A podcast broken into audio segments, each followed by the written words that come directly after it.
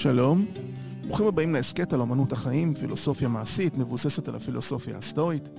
תודה לבית אריאלה על האפשרות השימוש באולפן שלהם. שמי ברק קידר, אני עוסק בייעוץ פילוסופי, לומד ומתרגל פילוסופיה סטואית. אתם מוזמנים לאתר שלי stoaisrael.com וכן לדף הפייסבוק והאינסטגרם של אמנות החיים, פילוסופיה מעשית. היום אני אלווה אתכם לתוך ציטוט שאולי יסייע לכם ולו במעט בנבחי החיים.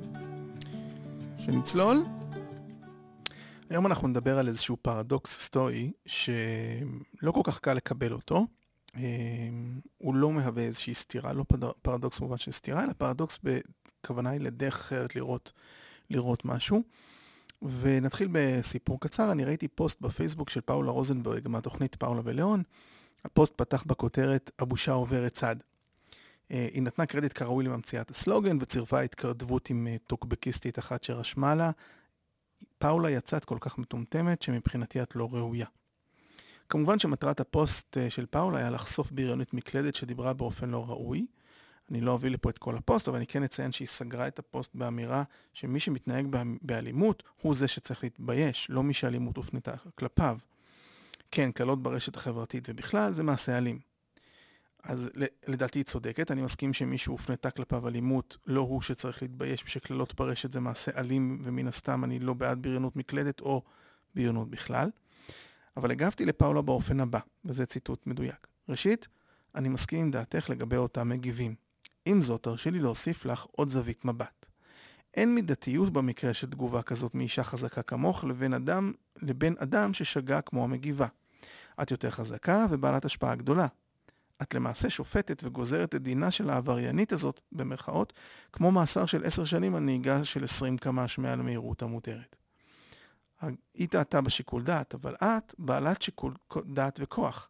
התגובה הטובה ביותר היא לא להיות כמוה, בעיקר שיש לך את הכוח ואת אכן פועלת, לשמחתי, לשנות את התופעה המכוערת הזאת. אז אני מחזק את ידייך במאבק בתופעה המכוערת של בריונות, רק מציע להתמודד באופן חיובי ולא באופן דומה למה שאת מלינה עליו. פאולה ענתה לי שהיא חסכה מאיתנו את אה, כלל הדברים הבוטים של אותה טוקבקיסטית, ולדעתה אם אדם לא מתבייש במילותיו וכותב אותן בפומבי, למה היא צריכה לגונן על מי שלא מרגיש צורך להתגונן?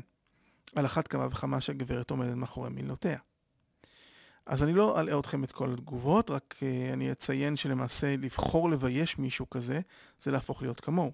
אני ופאולה לא הסכמנו, uh, למרות שלדעתי היא עושה חיל במלחמתה הצודקת למען דימוי גוף ונגד הפגיעה באנשים בשל החזות החיצונית שלהם. המחלוקת היחידה ביני לבינה זה על הדרך של ההתמודדות uh, עם אותם uh, בריוני מקלדת. אבל זה גם גרם לי להביא לכם את הגישה של הסטואים לטעויות של הזולת, ואף יותר מזה גם לרוע, וזה הפרדוקס. אה, נדבר על זה עוד מעט. נצטט תחילה מאפיקטטוס. אפיקטטוס אומר שכל טעות כרוכה בסתירה. הואיל והטועה אינו רוצה לטעות, אלא הוא רוצה להיות צודק, הרי ברור שהוא לא עושה כרצונו. כי מה הדבר שהגנב רוצה לעשות? את מה שמועיל לו. מכאן שאם מעשה גניבה נוגד את מה שמועיל לו, הוא אינו עושה כרצונו. מה שפיקטטוס פה אומר למעשה זה שאם הגנב חושב שלגנוב זה מועיל לו, אז הוא לא חושב שהוא עושה מעשה שגוי, אלא הוא חושב שהוא עושה את המועיל, אבל אם הוא היה מבין שהוא טועה, שהוא שוגה, אז אה, הוא לא עושה את מה שהוא רוצה לעשות כשהוא גונב, כשהוא חושב שזה טוב, הוא לא, הוא לא גונב לשם הגניבה. כל נפש שכלית סולדת מסתירות, אומר אפיקטטוס. ולכן כל עוד האדם אינו מכיר שהוא שרוי בסתירה, אין דבר שימנע ממנו לעשות מעשים סותרים. וברגע שהוא יכיר את זה, הוא בהכרח ינטוש את הסתירה ויברח ממנה. כדרך שאדם מסתלק בהכרח מן הכזב, כשהוא רק מבחין בו ככזב. אבל כל עוד הוא לא רואה אותו כמו שהוא, הוא מקבל אותו כאמת, ולכן מי שיכול להוכיח לכל אדם את הסתירה שמביאה אותו לכלל טעות, ויכול להוכיח לו בעליל שמה שהוא רוצה לעשות אין הוא עושה, וכי הוא עושה דווקא את מה שהוא שאינו רוצה, אדם זה כוחו יפה בטיעון, והוא מצליח לעודד אדם וגם להעמידו על טעותו. אמ, הוא ממשיך הלאה באותו ציטוט, והוא מזכיר רגע גם את סוקרטס, והוא רושם שסוקרטס ידע היטב מה מניע את נפש השכלית, אשר תיטה כמוט מאזניים, לפי מה שמניע אותה, אם כרצוננו ואם שלא כרצוננו. הוכח את הסתירה לעיקרון השכלי המנחה, והוא יסתלק ממנה. ואם אינך מוכיח לו, גנה את עצמך, ולא את האיש שמסרב לציית לך. ולטעמי זו תזכורת בולטת לכמה הפילוסופיה הסטואית היא סלחנית ולא שיפוטית. כשאנשים עושים משהו לא בסדר, עלינו לנסות לתקן, לא לשפוט אותם. כי הם פועלים מתוך אמונה מוטעית, שהם למעשה עושים את הדבר הנכון. הרעיון הוא כמובן הוא סוקרטי במהותו. הוא נמצא למשל בביטוי מפורסם אה, ששג... אה, שמיוחס לסוקרטס, שאומר, יש רק טוב אחד, ידע, ורק רע אחד, וזה בורות. אצל הסטואים אפשר למצוא לא מעט פרדוקסים, אה, תפיסות שמנוגדות לדעה, לדעה הרווחת ולצורת חשיבה שגרתית, ואני מצאתי שאחת הגדולות שבפרדוקסים האלה זה הדעה שלהם על רוע. הרי גם סוקרטס וגם אפיקטטוס בעקבותיו שציטטתי עכשיו, הם טענו שידע זה הטוב היחיד. ופרדוקס הקשה יותר לקבל אותו, זה שבורות היא הרע היחיד. תאמינו לי, ניסיתי. אם לא דואגים להסבר נרחב, קשה לקבל הוא בורות. גם בשיח עם אנשים מלומדים ואינטליגנטים התקשיתי מאוד להסביר את העמדה הזאת, אבל אני מציע לכם לנסות, לזרום איתי, כי זו גישה שאין לזלזל בה וביתרונות שלה, וטיפה להסתכל על הדברים באופן שונה. הנושא הזה עולה לעיתים קרובות uh, בדיונים על סטואיות, כיוון שהסטואים אימצו את ההשקפה הזאת של סוקרטס, שרוע הוא תוצאה של בורות, וזה באופן טבעי נראה לרוב האנשים פשוט מגוחך. רוב האנשים מאוד נחרצים והם אומרים, כמובן שאנשים עושים רוע בצורה מחושבת. וכמובן שהשכלה היא לא ערובה כלפי מי מפני אותם נוכלים או גרוע מזה, וכפי שהרבה דוגמאות היסטוריות ועכשוויות מראות. וכמובן שהדוגמה הכי גדולה זה שהאם מישהו יכול לטעון שהנאצים היו פשוט בורים במה שהם עשו? זה תמיד עולה. תמיד איכשהו הנאצים מגיעים לכל דיון כזה. אבל אנחנו נחזור אליהם אחר כך. אם מסתכלים היטב אה, על המילים שמתורגמות מיוונית עתיקה, ואני מזכיר לכם שביוונית עתיקה מילים לפעמים יש מכילות כמה משמעויות בתוכן, ציינתי את זה בהקשר של יודאימוניה, שמשמעות היא עושר, אבל זה גם יותר מעושר, זה איזושהי רווחה נפשית, זה איזשהו שגשוג אה, אה, אישי. אז שתי המילים שאנחנו נתרגם היום מיוונית, זה גם כן בשביל להבין שהן מכילות הרבה יותר תוכן. האחת היא ידע, שהמשמעות של המקור של היוונית עתיקה זה אפיסטמה. אפיסטמה התגלגלה גם לאפיסטמיולוגיה בפילוסופיה, שזה תורת ההכרה. והפירוש הזה הוא, סתם, הוא לא רק ידע, זה לא רק מידע עובדתי, זה אומר גם הבנה, זה גם לדעת וגם להבין. המילה השנייה זה אמתיה, שזה, לא, שזה בורות, אבל היא לא רק בורות, היא גם יותר קרובה אפילו לאי חוכמה. ביוונית עתיקה סופיה, כמו במילה פילוסופיה, פילו אהבה, סופיה חוכמה, אז אה, היא יותר קרובה ללא להיות חכם, המילה אמתיה, המילה בורות. אז מה שסוקרטס ואפיקטטוס טוענים כאן, הוא שהכי טוב שמישהו יכול לעשות הוא להשיג הבנה של איך הדברים עובדים, ובהתאמה של איך לפעול בחיים, בהתאם למה שאתה יודע איך דברים עובדים. בעוד שהגרוע מכל הוא פשוט לא להיות חכם. ובגלל שאתה לא חכם, אתה עוסק בפעולות שבטעות הן נראות לך או לך כצודקות.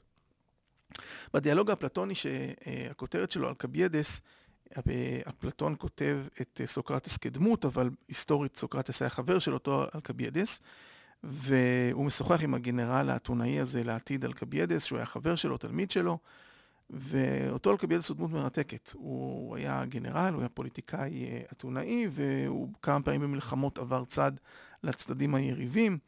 אה, קרה לא מעט אסונות בעקבות זה, מאוד מעט, לא מעט טעויות. ושתי משפטים קצרים מהדיאלוג הזה, תראו איך, איך סוקרטס מתייחס פה לבורות. והוא שואל ככה את אלקביאדס, האם לא ברור ממה שקרה קודם, שאתה לא רק בור בדברים הגדולים ביותר, אבל בזמן שאתה לא מכיר אותם, אתה חושב שכן. ובכנות עונה לו הקביאדס, אני חושש שכן. אז סוקרטס אומר לו, בשל המצוקה שאתה נמצא, אני אומנם נרתע מלתת לזה שם, אבל בכל זאת, כשאנחנו לבד, תן לי לומר, אתה נשוי לטיפשות, ידידי המשובח, מהסוג השפל ביותר. אתה מודח לכך במילותיך שלך מתוך הפה שלך. וזו, כך נראה, הסיבה שאתה דוהר לפוליטיקה לפני שהשכלת. ואתה לא לבד במצוקה הזאת, אתה חולק אותה עם אה, רוב אלה שמנהלים את ענייני העיר שלנו, למעט בודדים.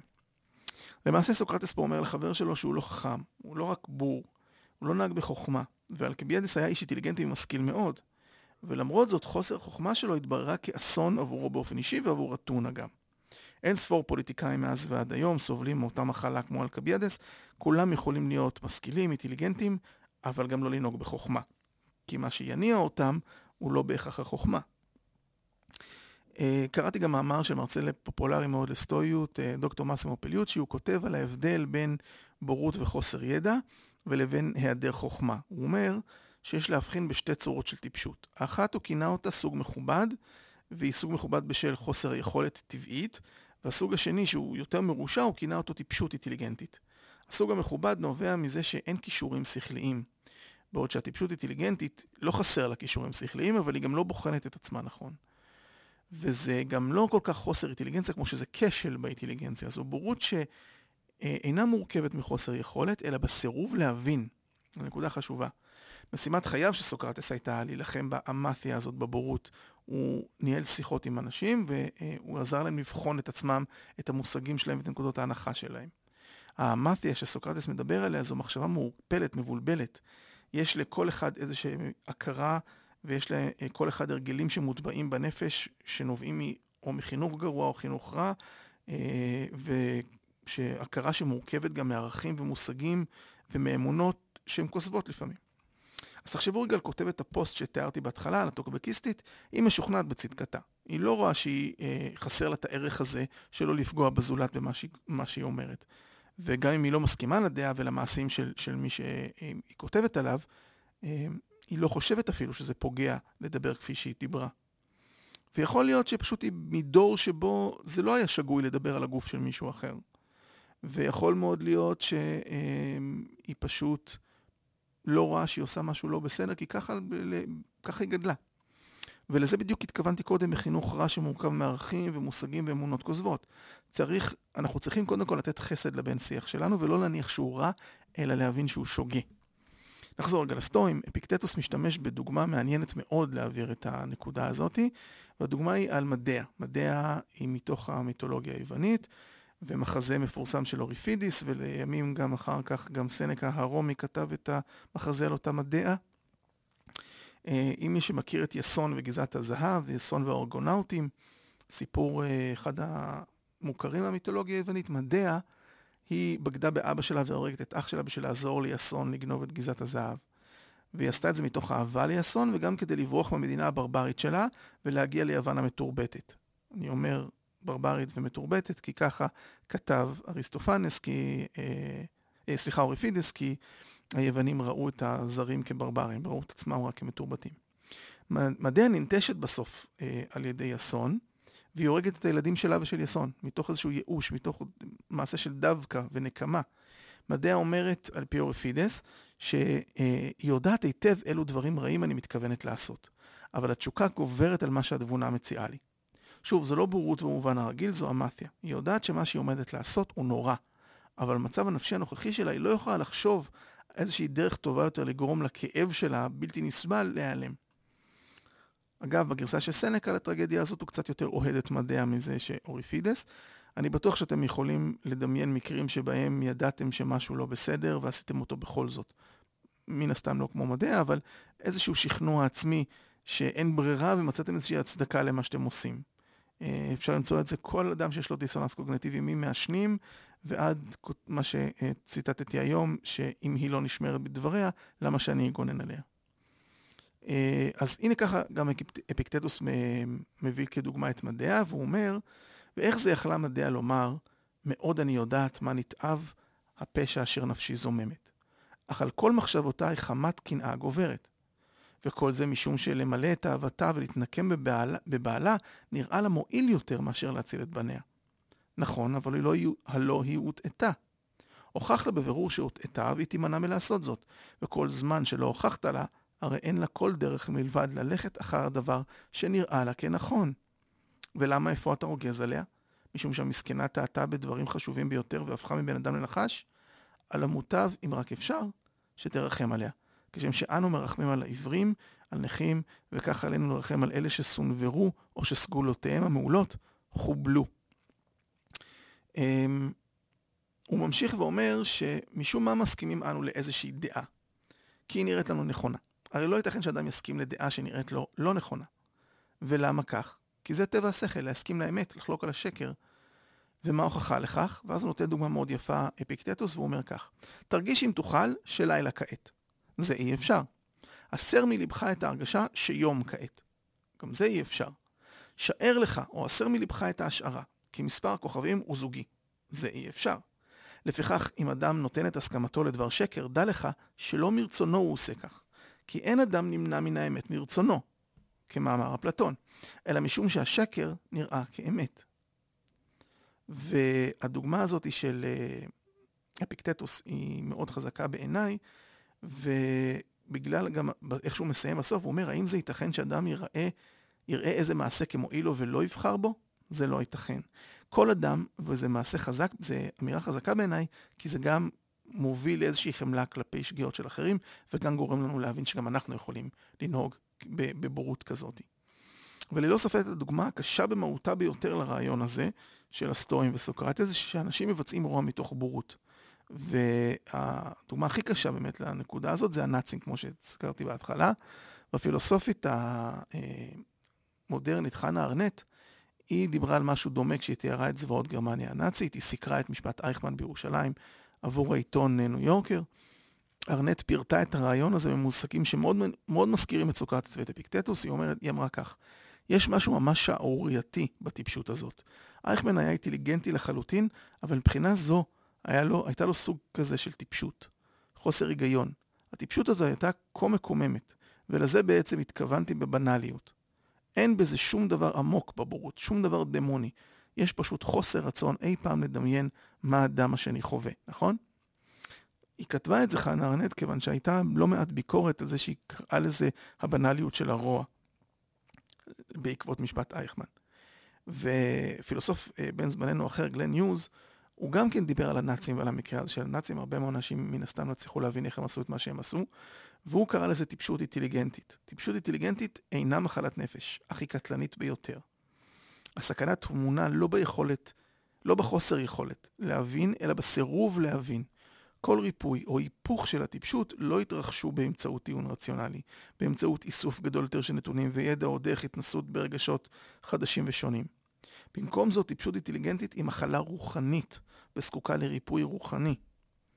אדם שגם אם תוכיח לו באיזשהו טיעון לוגי ש...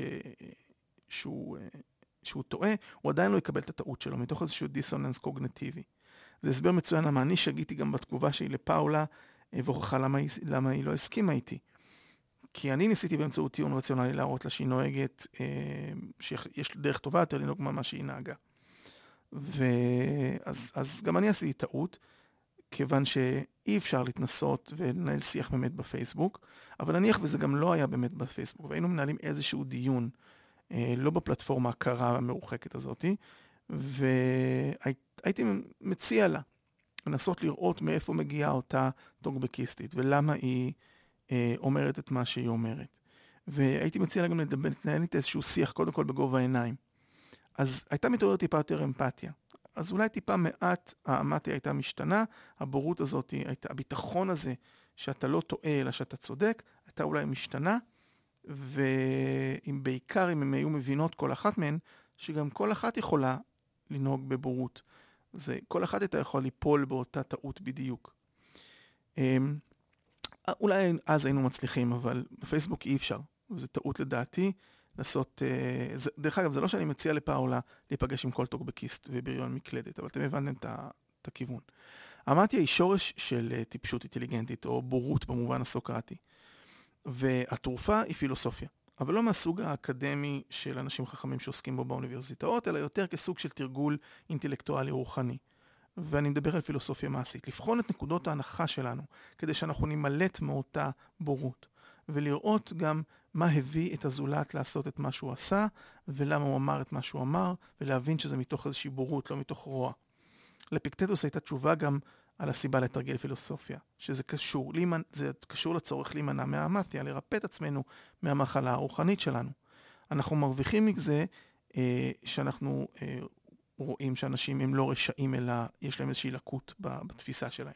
אנחנו מרוויחים הרבה, אנחנו מקבלים את מה שאפיקטטוס הבטיח לתלמידים שלו שהם ישיגו על ידי תרגול והפנמה של הפילוסופיה הסטואית, במיוחד התרגול של דיכוטומיית השליטה.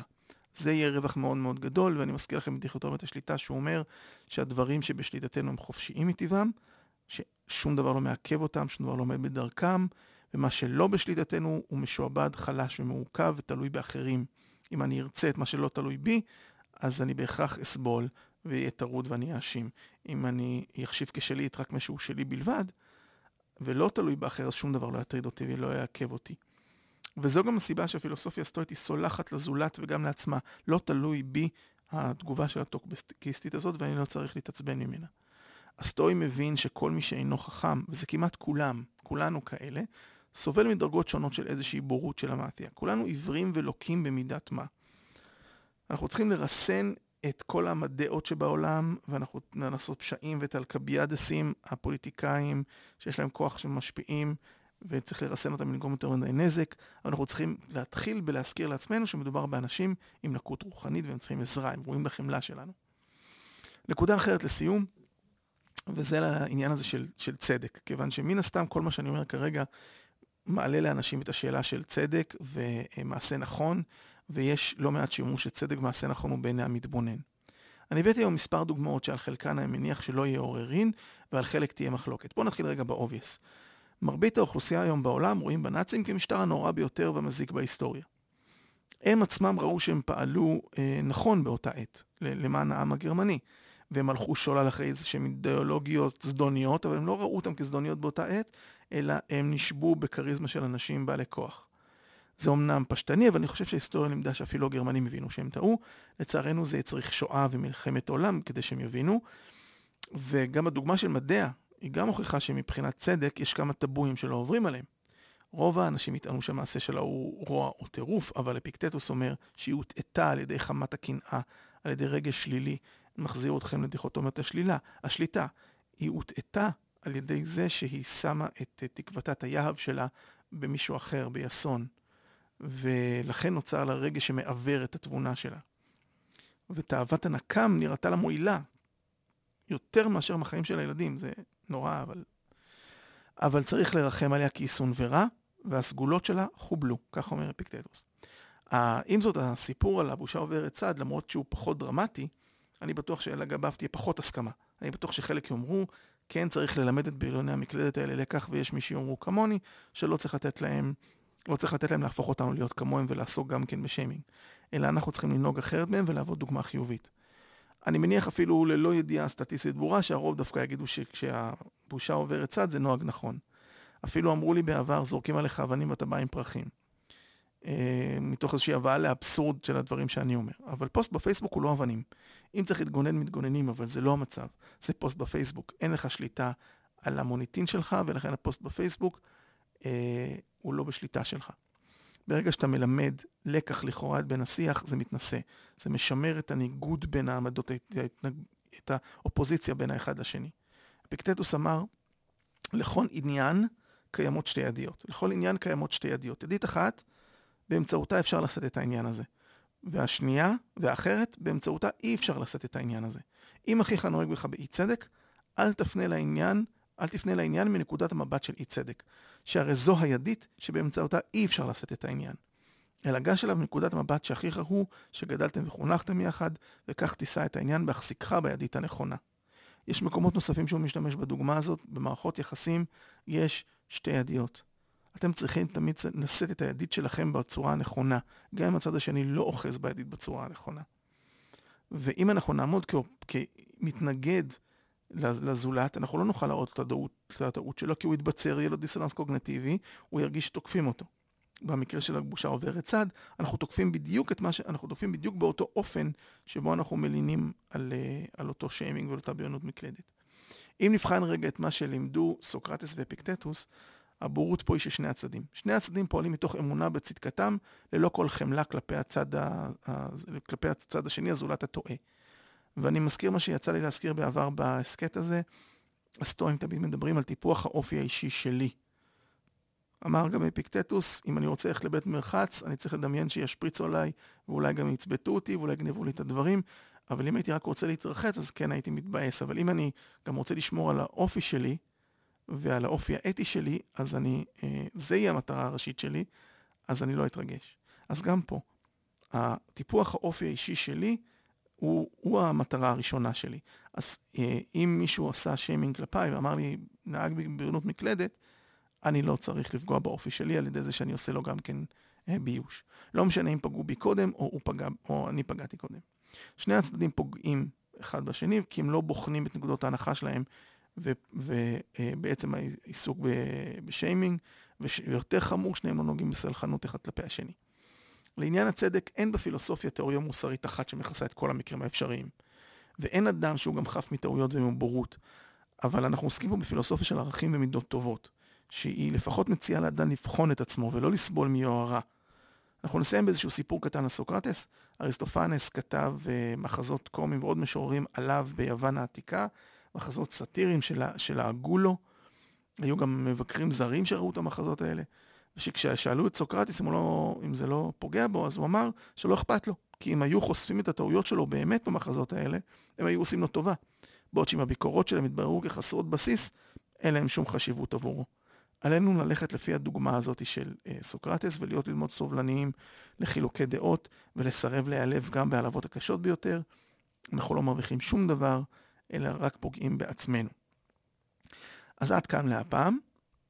תודה שהאזנתם, תודה לבית אריאלה שערכו אותי. אה, ניפגש בפרק הבא אם ירצה הגורל. היו בטוב.